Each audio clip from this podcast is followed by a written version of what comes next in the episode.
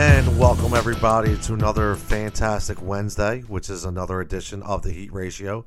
I'm your host, Tony Cotillo at T Cotillo23, along with my co-host. John Coker at PGH John 36.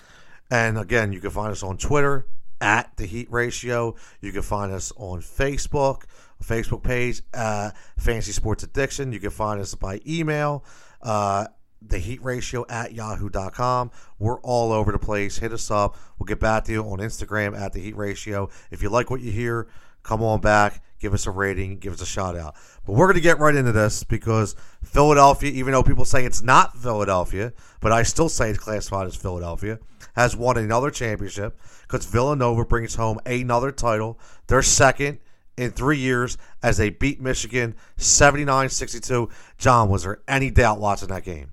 Not really. I mean, the first part, you know, it, it, was within reach, but once once you got to halftime, the whole second half, Michigan, they never really never really made a comeback. You know, when they started to DiVincenzo, he man, he Dante, Dante's Inferno. Well, yeah, and he hit them two clutch threes just as they started pulling back to within twelve. You know what I mean? He just knew he was on fire. He came up like dude in his face, just launched it, and he knew it was good. I mean, this was a a solid, solid team win. I mean, you're talking about the Naismith Player of the Year and Jalen Brunson only scores nine points, wasn't on a lot of the game. You're talking about Booth only scoring two points. I mean, just to show the the maturity of a guy like Brunson, and, and, we talk about sportsmanship a lot. And here's you know here's Dante comes in. DiVincenzo is basically the the sixth starter of this team. Can start anywhere. Okay, in NCAA.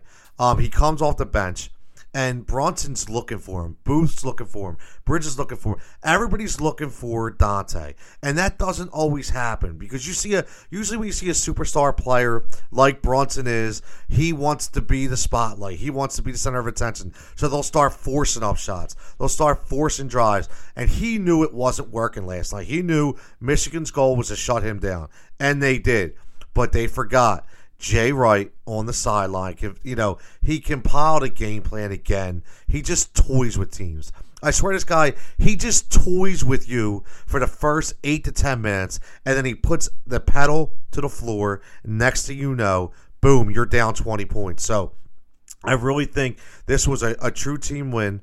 Jay Wright joins Roy Williams and Coach K as the only active coach to win two titles right now. The fourth school in 40 years to win two. I mean, it's just unprecedented, and we're going to have another parade in Philadelphia.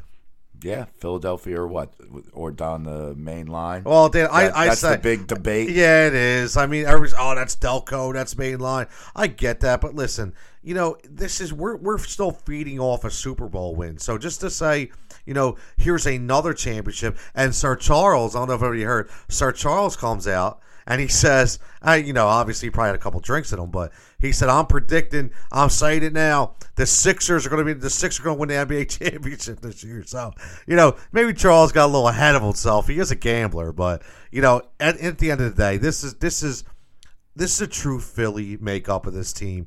Jay Wright's a true Philly guy, and I don't know about you, but I classify this as a Philly win. Yeah, no, it's definitely a Philly win. I mean, uh, forget the lines of the counties and everything. It's definitely a Philly win. Um, you know, I, I don't know. I, I wouldn't mind seeing the parade down on the main line. Let all them college kids just roll out of their dorms and just straight. You know what I mean? Yeah, like they don't have anything better to do. Well, of course not. I mean, come on.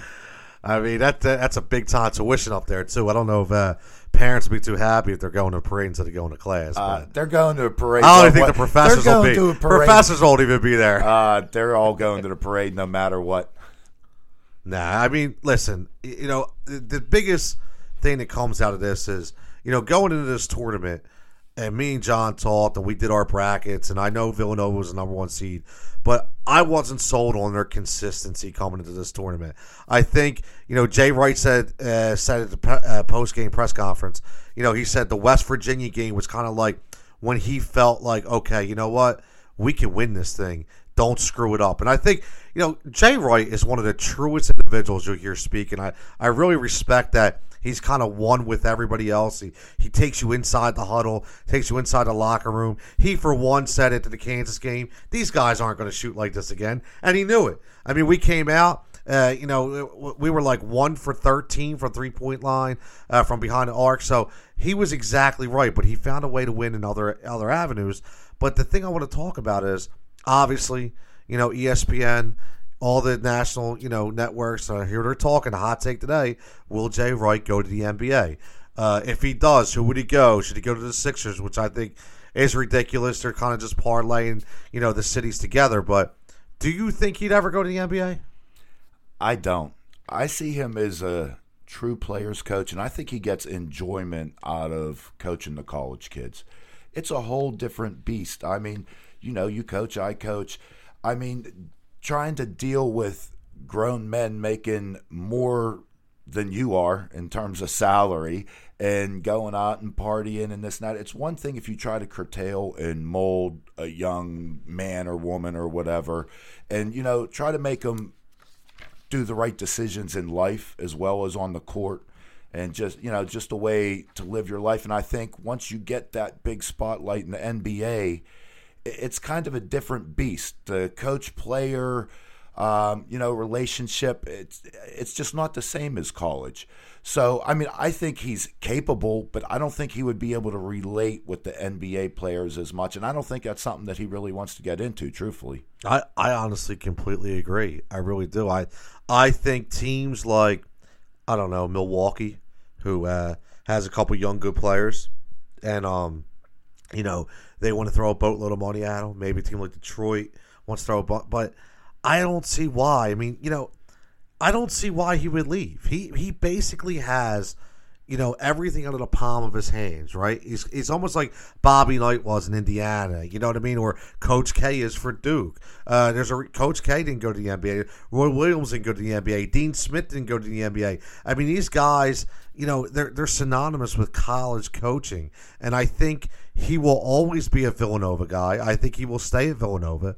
Uh, I think it's not about the money to him. I mean, let, let, granted this guy's making double figures in the millions just by being head coach at Villanova.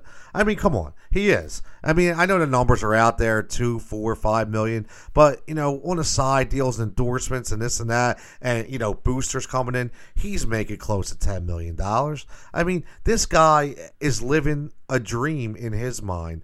I don't think he ever leaves. I think you're right. He's one on one with the players. He's a player's coach.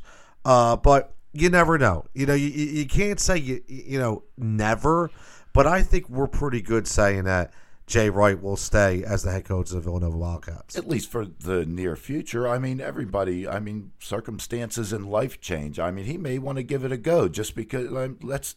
Hey, even if he doesn't win another championship, but even let's say he does, and then you know what I mean, and then he's like, "All right, I've won three championships. I've been here for ten years. Let me give the NBA a try." Not because any other reason then you know what i mean? It's just you have things that you want to do in life and when you have the opportunity hey he can always go back and coach college you know what i mean? Coach nba for two three years if that's what he wants to do you know what i mean? Absolutely. but i don't think it's happening anytime soon. I don't think there's going to be an nba team that's going to woo him with money and make him leave now you know what i mean? No, I no, I agree. the money i don't think would be his determining factor. It would be his decision for his life what he feels that he wants to do at the time I think I, think they'll try to lure him, uh, but I just think you know let- let's grant this is a it, it's kind of like a, a a nucleus that they build along uh, you know once these collegiate coaches, and I'm sure he's talking to a guy like Billy Donovan who jumped ship from Florida to go to Oklahoma City. I'm sure he's talking to a guy like that and say, hey, what's it like? What's that NBA like? What's the atmosphere like? I'm sure he's talking to him, but I think at the end of the day he listens to the national perspective. And the reason why I say that is there's a show called Get Up. I don't know if you ever watch it. Anybody out there? Mike Greenberg, Jalen Rose, Michelle Beadle. Um, they asked Jalen Rose, uh, Greenberg asked him if Villanova is now the premier school. And Jalen said, absolutely not. He said they're not a premier school. Even though they've won two out of three years, they're not a premier school because they don't get the one and done recruits. You know, Duke has already has four McDonald All Americans already recruited for next year. But you know what? I disagree with that. Why does it have to go about the one and done guys? And Greenberg was adamant about it. This is a, a, a prestigious program he's building. And I think Jay Wright listens to this, and I think that's his challenge. He says, I am going to be a premier school. Whether I have McDonald All Americans or not, I'm going to get these kids to play. And that's what he showed this last year. That's what he's been shown for the last future, uh, previous years, uh, especially the last two championship years. Well, and I think, I mean, I don't see Villanova necessarily luring the same type of talent, but I don't necessarily see that as a bad thing either. No. You have these McDonald All Americans, they come on board, they play for Duke, they play for Kansas, Carolina, whatever. They're there for two years, they hop to the NBA. Where this guy's grooming guys to be on the team three years, you know what I mean? Building the team camaraderie, getting the guys that are are good players Yep. and, and good young men and you know kids with work ethic you know what i mean kids you know their grades i i would assume have to be spectacular to be you know to be at villanova And Absolutely. so That's a good point. i mean there's just a lot of you know a lot of different things but i don't see them pulling in the same caliber of recruits as some of the uh, call it premier schools Oh, but I agree. I still believe that they will perform as a premier school. And they also don't get as much. I mean, they're not in the ACC. You know what I mean? And the ACC is the premier league. I mean, Absolutely, bottom line. No, no, doubt about it, and it will always be that, right? But I just, what are we comparing to, right? Are we saying a premier school is because you get to go to that school, you become a lottery pick and go to the NBA, or is a premier school, you know, a school where you may not be a McDonald All American, you may not get the prestigious pick, but you're going to win. You're going to learn how to play the right way. So it, it, it's interesting how you know what the basis for that decision is, but either way, Jay Wright is is one of the top coaches in NCAA basketball, and Villanova has shown it is one of the most prestigious collegiate uh, teams and organizations in of all you know college basketball. So I have no problem saying that. But at the end of the day, I think we've decided that he'll probably stay at Villanova. He'll continue to build this program, and I think you know nothing but positivity ahead. I uh, can't wait for the parade. And speaking of the parade, you know every time, whether it be a sports scene that wins, whether you have a good day at work, whether you have a bad day. I, you know, I was thinking about this, like you know, when I get in the groove, right, and I, I'm happy, or I need to be, I need to be lifted up, so to speak, because I'm having a bad day. Like, what's that go-to song? You know, everybody has that that go-to song. Either you throw on it, you throw on the radio, you throw up on YouTube, you throw your headphones on, you jam out for a couple minutes. Could be an album, could be a song. You have like a, a go-to song. I mean, I have a plethora. A of, plethora. a plethora I like that. of um, all kinds of different stuff. On So what's your phone. go-to, But- though, man? but Like, if I if I had to say, I mean, the most b- thunderstruck ACDC. Uh, you're going, That's- you're going hardcore That's metal. just that's easy. That's easy. You can put that on at any given point, and that'll get me ready to ready to go. You know what I mean? If I'm if I'm chillaxing a little bit, I'll go uh, all the way up with Fat Joe and Remy Ma. I, I like that. I like that. And see, that's that's. A, I, I actually have three. Like I go like old school. Like it, it all depends on the mood I'm in, right? But the, the the top three to me, I'm gonna go metal. I'm gonna I'm gonna go metal with you. I'm going Enter Sandman, Metallica. It's just unbelievable song. Just just gets me just gets me going. But then I go old school alternative. I throw a little Mr. Jones Counting Crows action. That's kind of my. I, I I love Mr. Jones. But then when I go hip hop, and you know, because I'm an old school hip hop fan, I got to go. Everything's all right by Naughty by Nature. They're they're kind of like my three go to songs that I that I always need to bring. Whether I'm having a bad day, I need to be brought up. Whether I just want to party, I want to party with these Villanova guys. I you know you see them in the locker room. They throw their songs on. You know what I mean? They you know they they throw their Kendrick Lamar on because that's that's the new thing or their Drake. But I, I like to look at you know what what what makes me fired up. And they're the three songs I have. And I think I'd love to hear everybody. If you want to hit us up on Twitter at the Heat Ratio or Instagram at the Heat Ratio, what's your go-to song? What's that song that first goes on in the car in the morning or first goes on after a championship? When I'd love to hear it. But we're gonna swing. We're gonna say basketball terms right now. We're gonna swing into the NBA, uh, and the Sixers again are still reigning uh, in this town after the Eagles have won. Now we're all in on the Philadelphia 76ers. Unfortunate injury uh, Joel Embiid orbital fracture. It looks like he did have surgery. Uh, you know, it's hard to listen to the Sixers medical staff because let's be honest. I mean, it's kind of like uh, hit or miss with them whether they're they're telling the truth or they're giving us a bunch of crap. But at the end of the day, it says it looks like he may miss one game, one playoff game. Sixers have you know, a few games left, five or six games left. Uh, you know, it'll be interesting playoff start. You know, start the end middle of the month, and uh, what do you think, man? I mean, what if is what's the projection of say Joel isn't back for a series? Can we win a series without Joel? You could definitely win it. Um, I don't know that your chances are as good. You're not going to be mopping up against the uh, bottom dwellers of the league anymore. You know what I mean? We're talking all playoff teams, and whoever the Sixers end up getting, it's going to be not the eighth seed or the seventh seed. Still you know think it's I going to be Indiana. I still think we're going to play good, Indiana. good possibility. Um, I think you can win the series, but it's going to be a battle. You know what I mean? It's just that it's that weapon that's not there, that big guy in the middle that just causes such havoc. He goes out to the three point line, draws the defense out. I mean, there's a lot of things that Embiid does well, even outside of you know his, his big play underneath.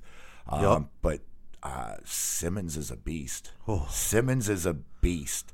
So Did you see I that mean, last him, game? uh, yeah, That la- wow. him him alone i mean I, could see him taking over any game in the playoffs so it's just a matter of can you get to what is it three wins first you know what i mean Yeah, I mean it's it, it, it all you know. You make a good point about Embiid, and I think that's why so many so many stations, whether you listen to Philly Talk Radio, whether you listen to the podcast, you know they're all asking this question: Who's more important to the franchise, Carson Wentz to the Eagles or Embiid to the Sixers?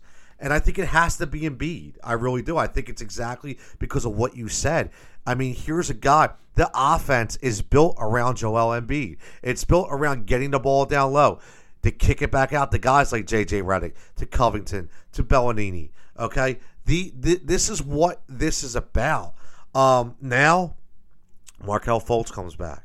Okay, so maybe inherently you you've taken a guy in Joel who is on the sidelines and is usually down low, and now you take a guy like Markelle who can drive the lane, essentially doing the same kind of thing, drawing in that defense, kicking it back out. So I think maybe you can get by for a game or two, but there's no way in my mind you win a series without Joel Embiid. He has to be on the floor. He has to be Joel. Listen, he's not going to come back without a mask. Okay, so you can read, you know, even the days of Derek. Ask Derrick Rose how that mask felt. Okay, you can ask these players who've worn this mask before. It's not the most comfortable thing in the world. It does, you know, it, it kind of sways your vision a little bit. Okay, it's going to be something for him to get used to. So I don't think we can expect a 100% dominant Joel Embiid, but a 75 to 80% Joel Embiid is good enough for me to get through the first round of the playoffs. yeah i agree i agree even without him i mean hopefully hopefully he's back for a bulk of it you know what i mean if he misses one or two uh, it's just yeah it's a body and it's someone that you have to respect it's not like it's not like whoever they're playing, they're going to say, "Oh, we don't have to worry about him because uh, he has to wear a mask." you know what I mean? Yeah, Like, exactly. the defense is still going to have to pay the same amount of attention. His performance may only be seventy five percent, but in terms of the team defense, you know, for the opposing team, they still got to pay the same attention to him as if he was at full strength. I mean, you mentioned it's a great point. I mean, you mentioned Ben Simmons earlier. Again, I mean, this guy has you know, and again, I, you know, I know people are going to beat me up for this, and I'm good. I'm good. Listen, when I make bold predictions, I'm I'm okay to eat crow. I'm very happy to do that. No problem. If it means a positive remark or a positive event for the Philadelphia teams, I'm all good about it. I just give what I feel at that time.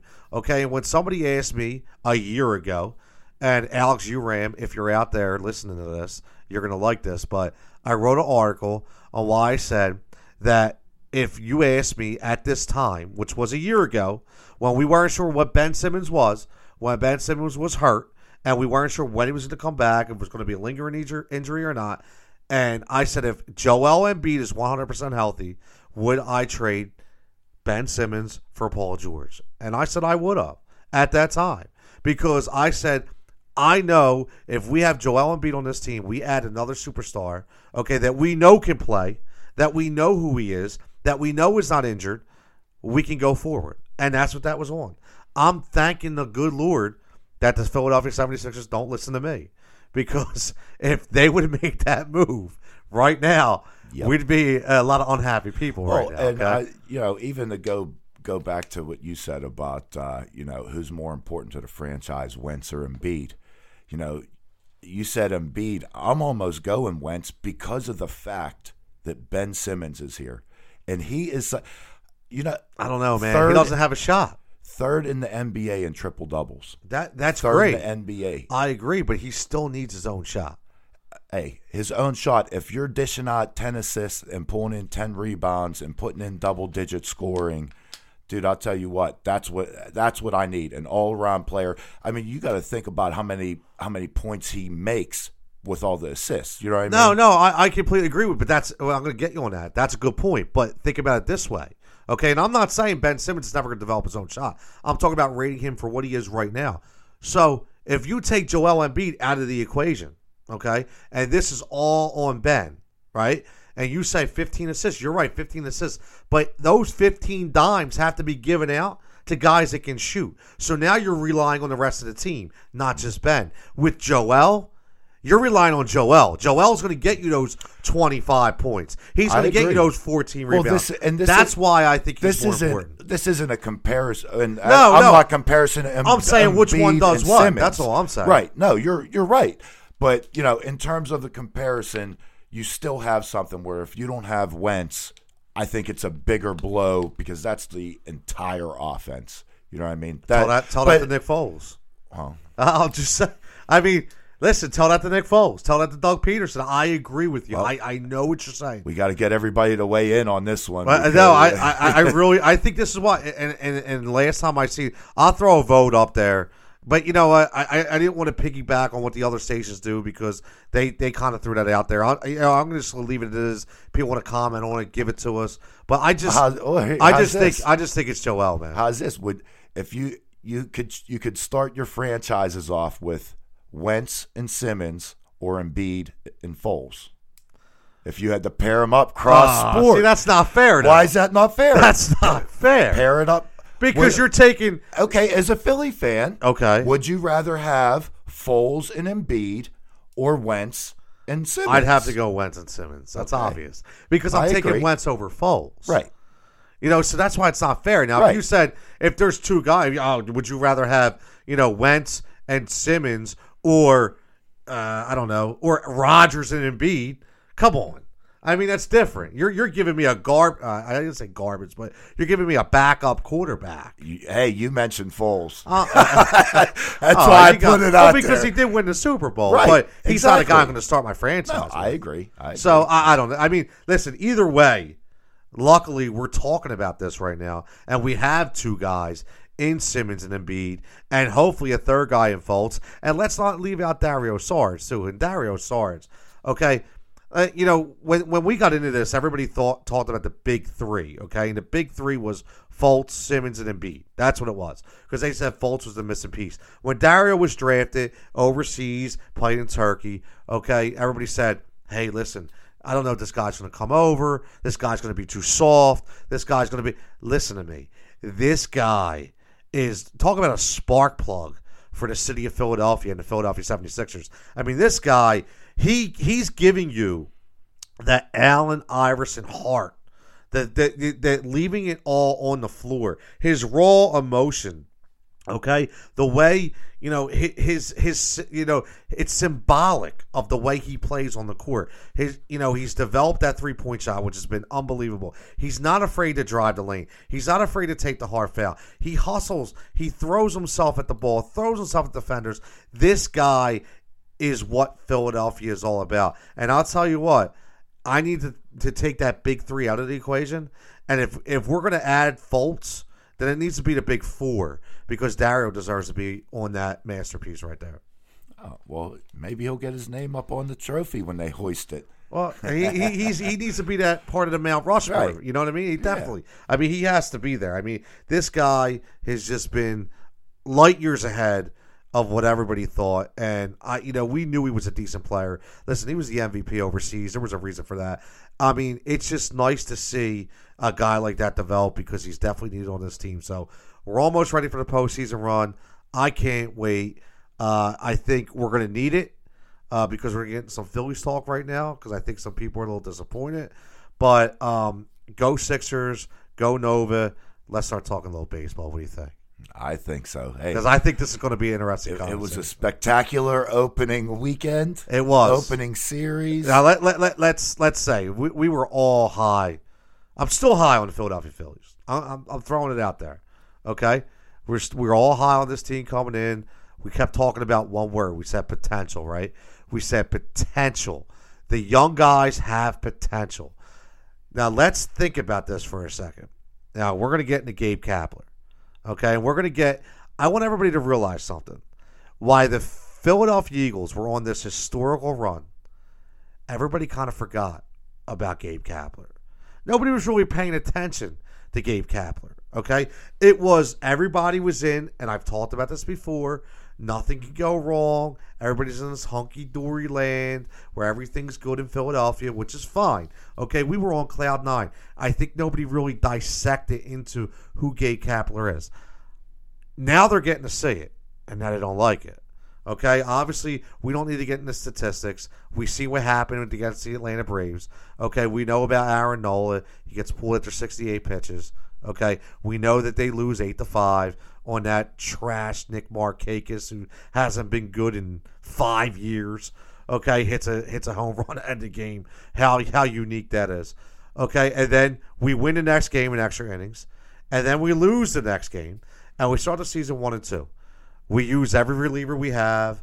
Uh, you know, the basically arms are falling off after three days.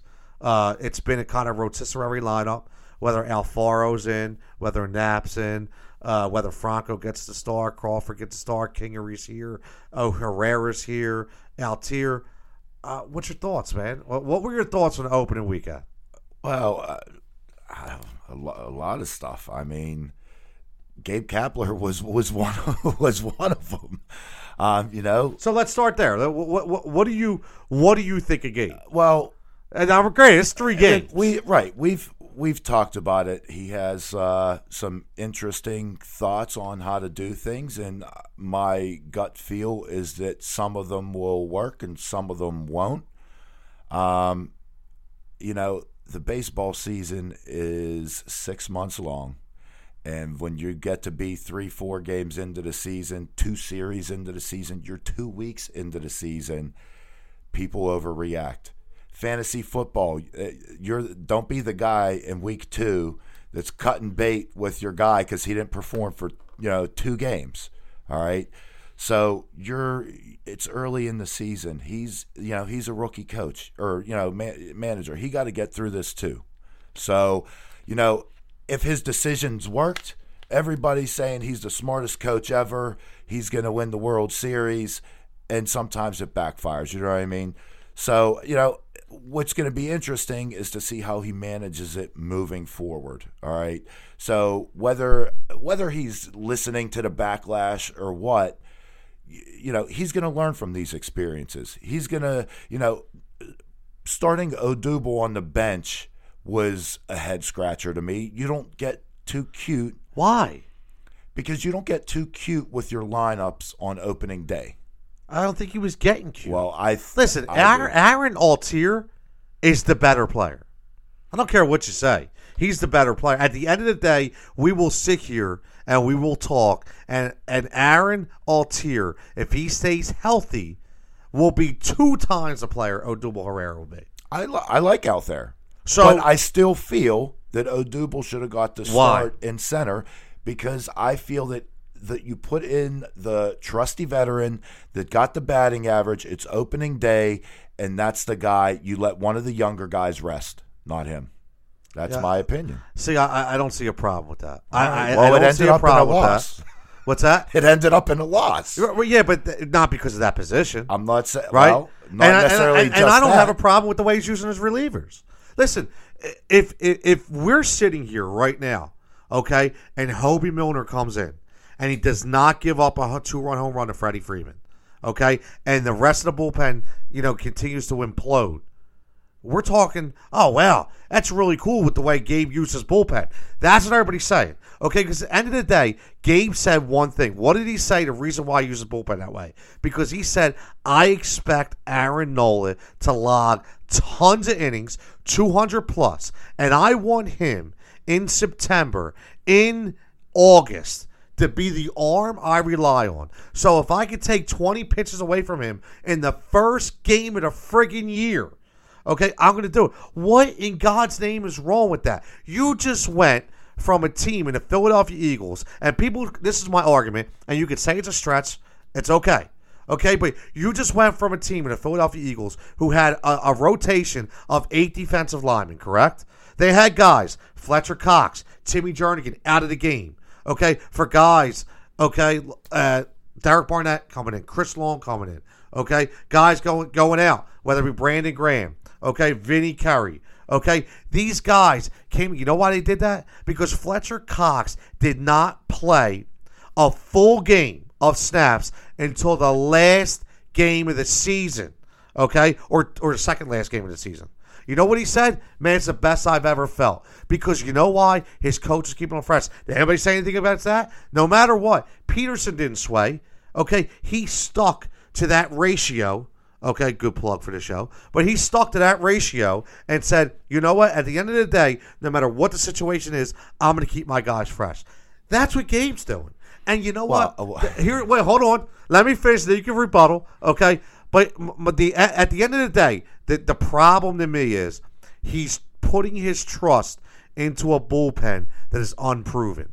His antics that people are saying they're calling them antics are being used all over Major League Baseball. You're a fantasy baseball guy. It's the reason why the closer is not as relevant as it was 10 years ago. Okay? It's because they're using a multitude of relievers all on statistics, all on analytical data. Whether we like it or not, this is the way Major League Baseball is going, and it's not going to change. No, it's not. I mean, and, I'm 100% on board with you. I mean, him using relievers. I mean, that's the new going thing, and especially early in the season, a lot of times managers aren't looking at pitches; they're looking at how many times you get through the lineup. All right, and if you're a proven guy, you're a Max Scherzer, they'll let him go through four times the lineup. You know what I mean? If you're a younger guy or someone that's not quite as proven, you get through the lineup twice, and it's you know middle of the sixth inning.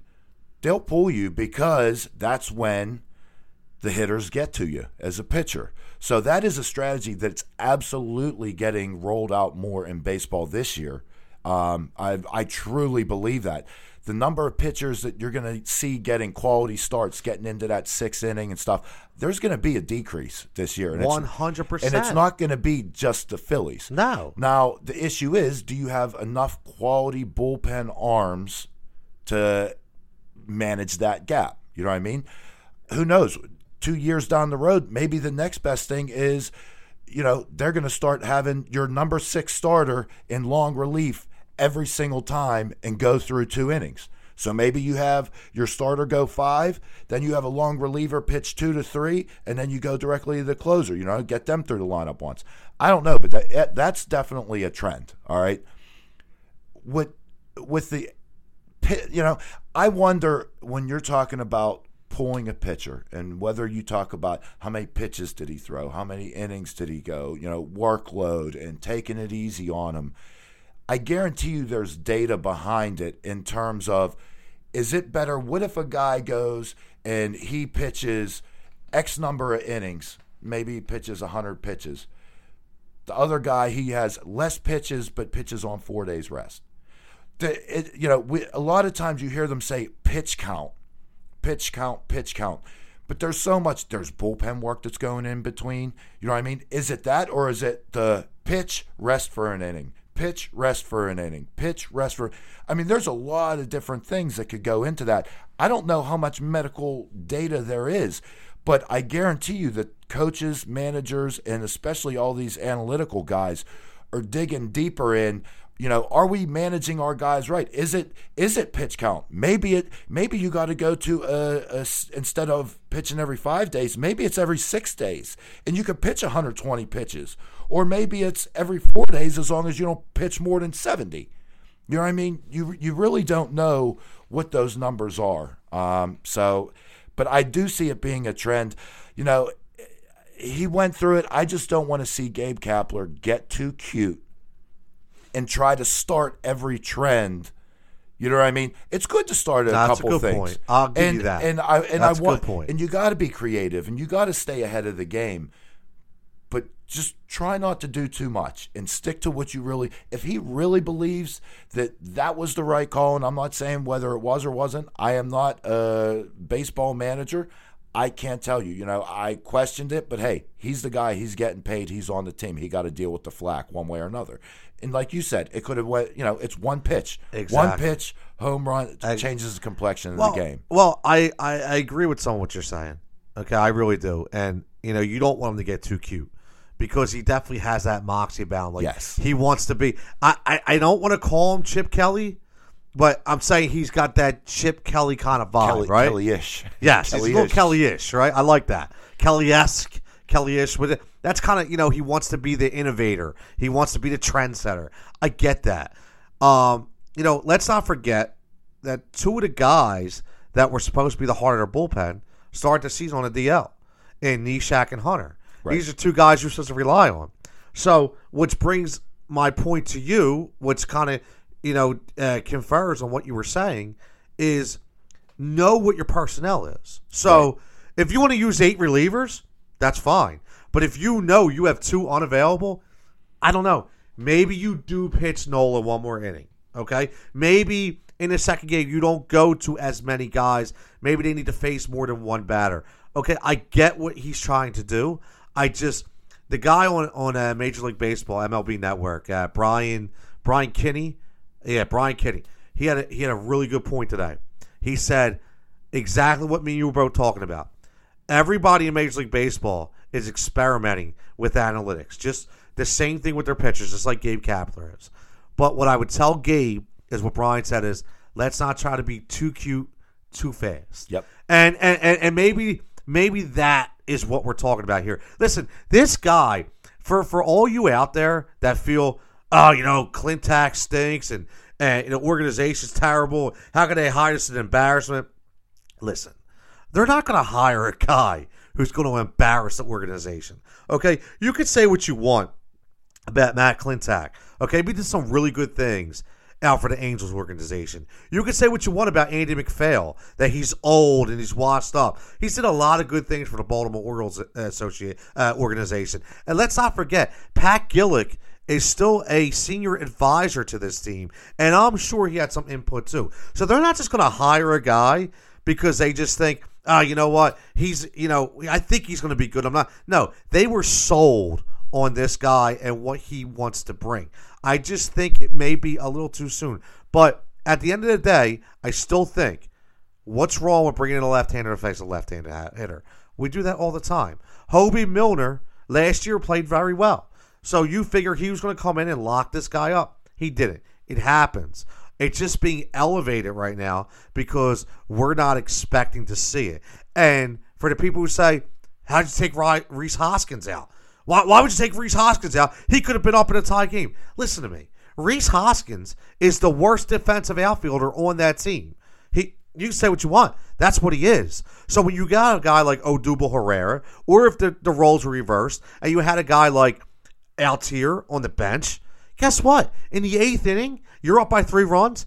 You're bringing him in for Rhys Hoskins. That's just what we're going to do. And, you know, you're not going to put Reese at first base this year because you have Carlos Santana, who's a very underestimated defensive first baseman. So that's what, that's baseball, people. That's what they do.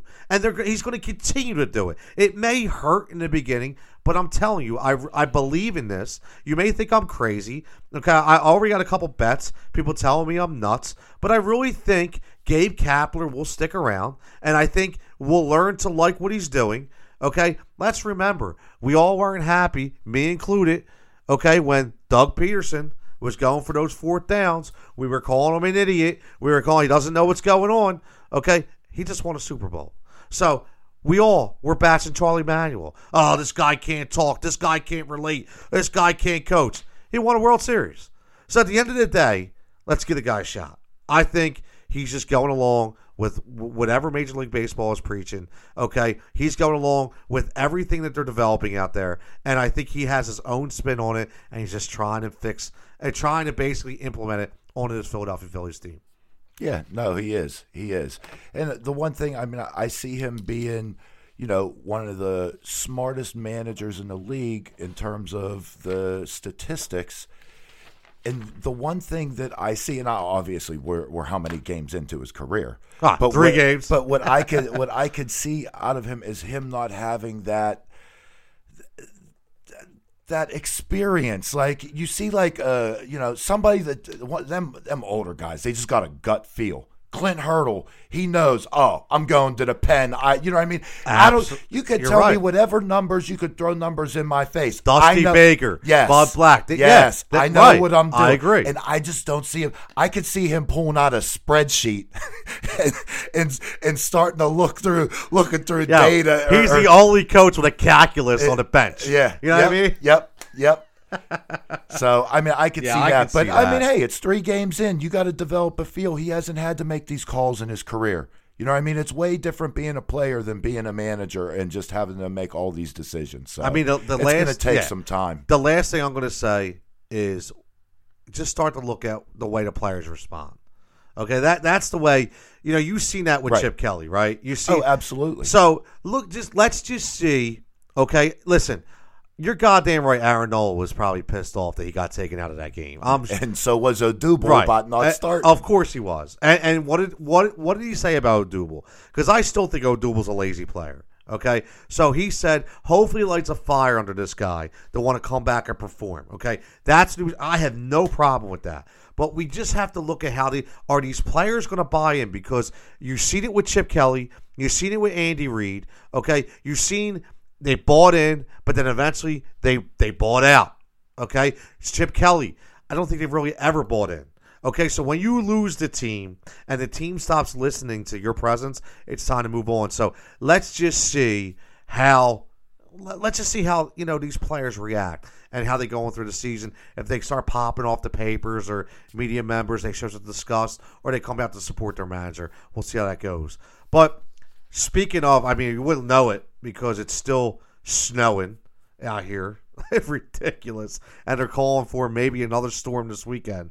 Okay, I mean, um, the New York Mets got postponed the game with the Phillies because there was four or five inches of snow on the ground. I mean, it's just this is just this is unbelievable. This kind of weather pattern we're going through, but there's going to be no snow in Augusta this weekend.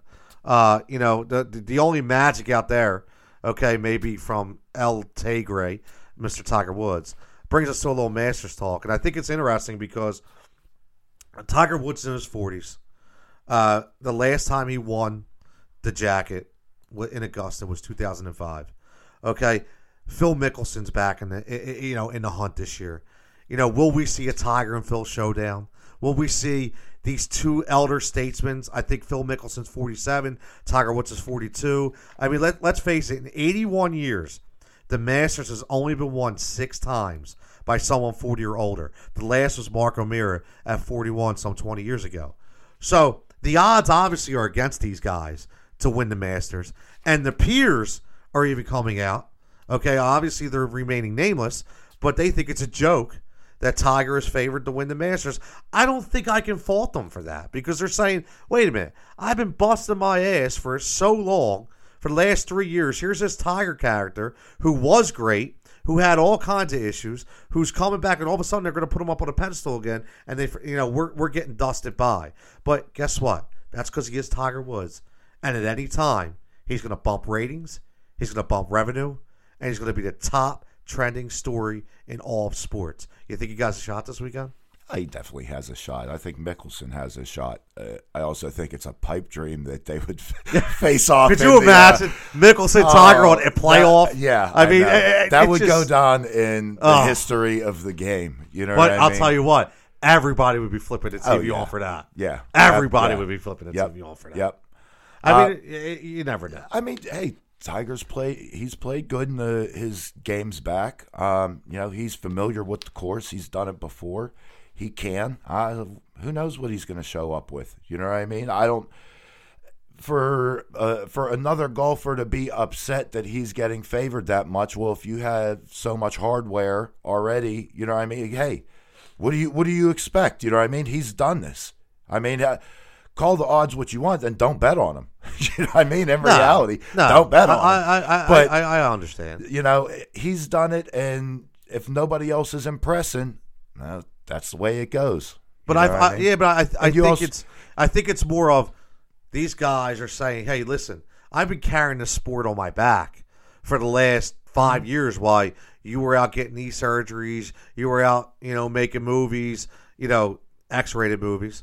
Okay, you were, you know." You were getting drunk, or you know, taking your your opiates, or whatever you were doing. You were going through divorce. So while you were going in all this negative direction, I was here holding down the PGA Tour.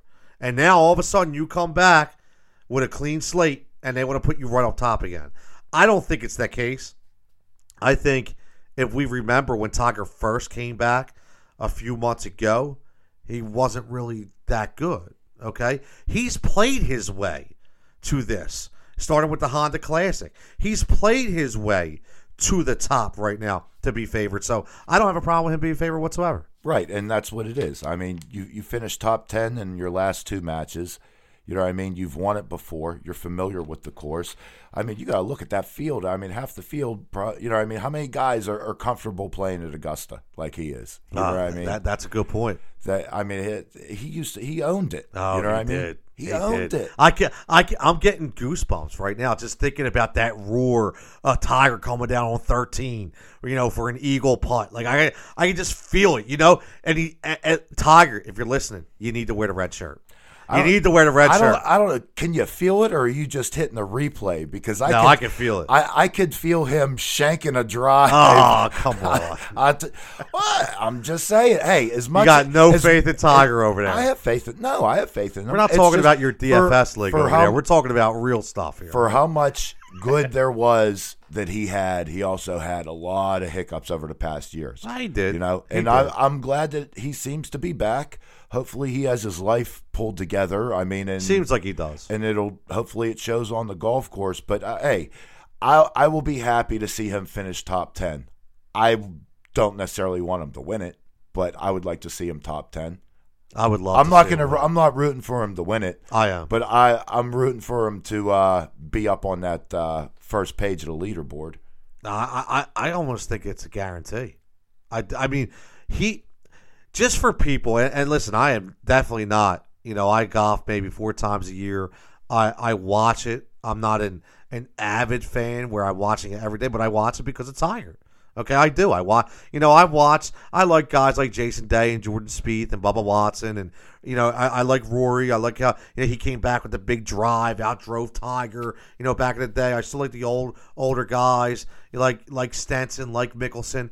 You know, but at the end of the day, this is all about Tiger. And if you watch Tiger play the last two tournaments, you can tell something special is starting to happen. When he was playing, whether when he was injured, when he was playing, when he came back from all the negative press, he wasn't himself. He was tweaking things. You heard him, oh, working on my swing, using a new club. That wasn't Tiger. Okay? You see it right now. This is Tiger. And I'm telling you, when Vegas, just like just like Mikey Miss always says Vegas tells you something with a line, when Vegas comes out and they they start supporting Tiger Woods, they know something and that means he's back. And I think he's got a great shot to win this tournament this weekend. He really does. You made a good point. He knows the in and outs of that course. He knows how it reacts. He knows every sand dune on there. Okay. He knows every, you say shank. Okay. But he knows every waterway on there. He knows how to get to 18 the right way. So I'm really pulling for him. And I really think this could be, I mean, this this will be the number one trending story this weekend, correct? Yeah, I mean, Well, every everybody's gonna be The, talking the Tiger. Masters will be, and we'll see. He has to do something. I mean, put it this way. Could you imagine if you didn't make the cut? Well, you know what? could you? Uh, I mean, I'll just say, could you imagine if that, you didn't make the that would be nuts. But I'll tell you what, you're right in the fact that even if he's muddling around at even par, so many shots, It doesn't he- matter. That's still going to be. They're going to show the leaderboard and Tiger. You know what I mean? No matter what, if he blows up and gets cut, that's going to be huge talk. And if he's playing his game, that's going to be huge talk. So You're yeah. right. Either way, you get a Tiger. Right. Either way. Well, and I think that's what bothers me a little bit. You know, back to your point about all these other golfers I, I held down the fort while you were gone. I don't want to say it bothers me, but yeah, oh, all right, Tiger, Tiger's back. Everybody hop on the bandwagon. Oh, come on back, Tiger. Can't wait. I would rather see the I want to see the Masters with the guys that I've been dealing with for the past couple years. So you don't want to see Tiger. I want to see him not win. See that? Yeah, but it's nothing but good for the sport. It It's is. nothing but good for the sport. Why? Yeah. I don't know why you don't want to see a win. I don't get that. There's guys that you like and guys that you So- don't like. I'm so not, you don't like Tiger. I'm not a Tiger guy. No, I never was.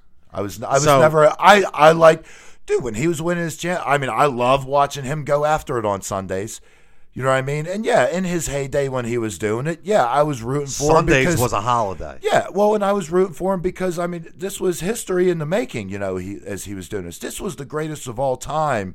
You know that we were watching live do it over and over, and then after the collapse, I'm I, I just think you can't do nothing but get you know, but get behind them. And the only reason why I say that, okay, and, and I'm just going to go, you know, bring us way back, right when he first started. Okay, we live in a society that unfortunately there's a lot of jealousy, there's a lot of hate, there's a lot of prejudice that goes on. And we all remember, okay, let's not let's not get it. Okay, Tiger Woods came in to a sport that was predominantly white. Okay, so he comes to this sport with a bunch of, you know, stereotypical, as they say, older Caucasian rich guys in their country clubs who had wanted no part of Tiger Woods on their course. Okay, we all remember the Fuzzy Zoeller incident. Okay, with the whole fried chicken and the watermelon kind of thing. Thought it was a joke. At the end of the day, okay, when he first arrived, I sincerely think half of these guys were pissed. Okay, and they weren't pissed because he was a golfer. They were pissed because of the color of his skin. I really do feel that way, and I think he fought through that. Not only was he made did he make himself better than those guys, not only did he outclass those guys, okay, but at the end of the day, he was the best golfer on that course at any given time.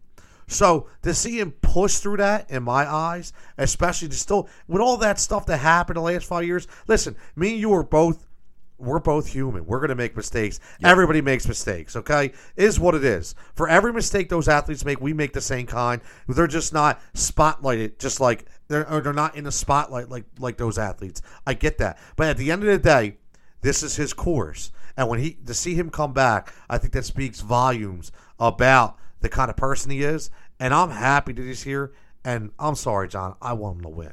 Oh, it's all right. You could you could want him to win. I like I said, I'm going to be rooting for him. But the closer it gets to Sunday, you know what I mean. If he's up at the top, who you know, I'll I'll probably be on the other side. I'm glad he turned things around, and I hope the best for him as a person. Absolutely. But it's still, you know, there's guys that you liked on the course and guys that you didn't. I would always have Mickelson. Oh, I'd, ra- I'd rather, lefty. yeah.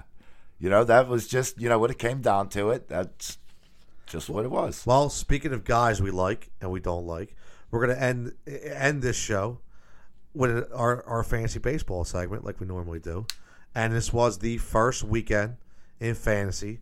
Obviously, Mother Nature left us with uh, some postponements and some games. Uh, I joined the league last minute. I was telling John uh, right now I'm I'm flying high. Okay, I, I got a lot of nice players, uh, but at the end of the day, who was any surprise players? Who was your early concerns? I, I'll give you mine. I'm just going to go by my team. Okay, surprise players were number one. I didn't think Zach Cozart would be as good as he is right now. Now he may slow down, he may not. New environment with the Angels. Okay, but he's riding high. Early concerns. uh, you know, I was real high on James Paxton. I was real high on Michael Wacha. Guys, I got a little late. Uh, their first start didn't go too well.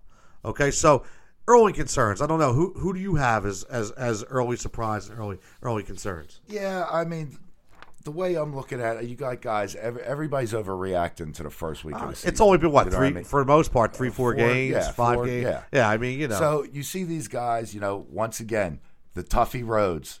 You know what I mean? Who who is the Tuffy Rhodes this year?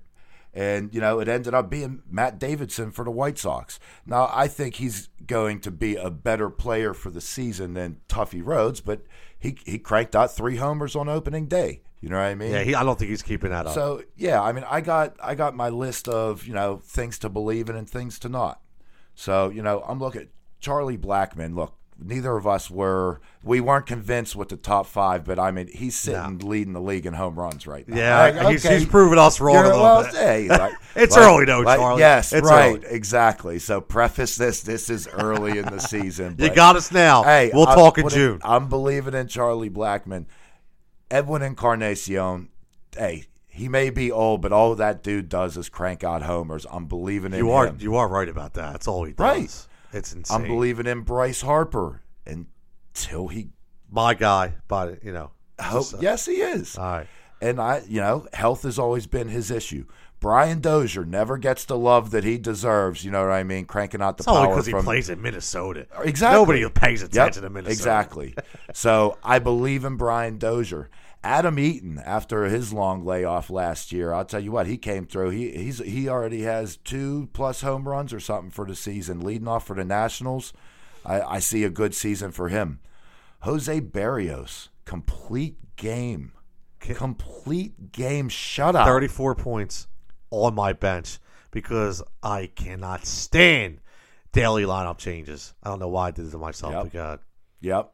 So I, I see Berrios. I see him as a top twenty-five pitcher He, this year. he's I big really arm, do. man. I like it. And one one of the last ones I'm going Hunter Strickland. I don't know what's going on with Mark Melancon. It's his elbow. One one word you hear, it's two. You know, it's two weeks or he's back soon. Then the other thing, then it could be a couple months. It's going to be the year. well, and he It's gonna be the year. well, he has not been a very good closer No. for, for the past couple. So I, I'm buying into Hunter Strickland. Even if he comes back, he'll end up with the job. Couple guys I don't believe in necessarily. I'm still not a believer in Paul DeJong. Not a believer Me in neither. Matt, aka Tuffy Rhodes Davidson. I think he'll put up power numbers, but you know he's okay. Joe Panik, no thank you. what's, what's wrong with Joe Panik? Um, steady.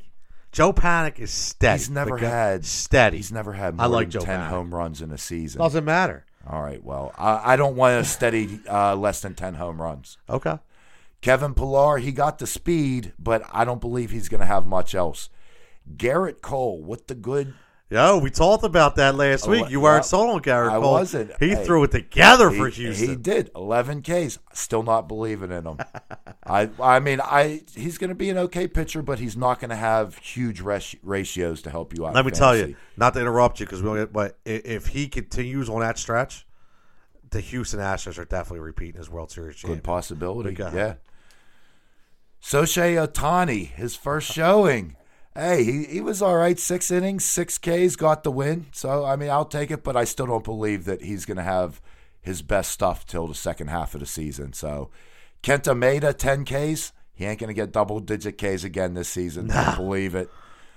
An interesting one Miguel Andujar, called up by the Yankees, the big time prospect. I don't think he's going to stay up. I think he's filling in just until Ellsbury and uh, Hicks come off the Hicks, DL in the next uh, you know week or so. But he'll get a couple spot starts. One concern of mine is uh, Kenley Jansen.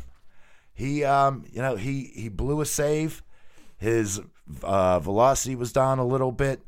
Um, I'm buying into Josh Fields, their uh, top setup man. Josh Fields. As a hey, if you're looking for a closer and waiting, I don't know, but these arm problems, you saw him holding his shoulder after his uh, blown Not save. good. Not good. Maybe we can bring back Jonathan Broxton.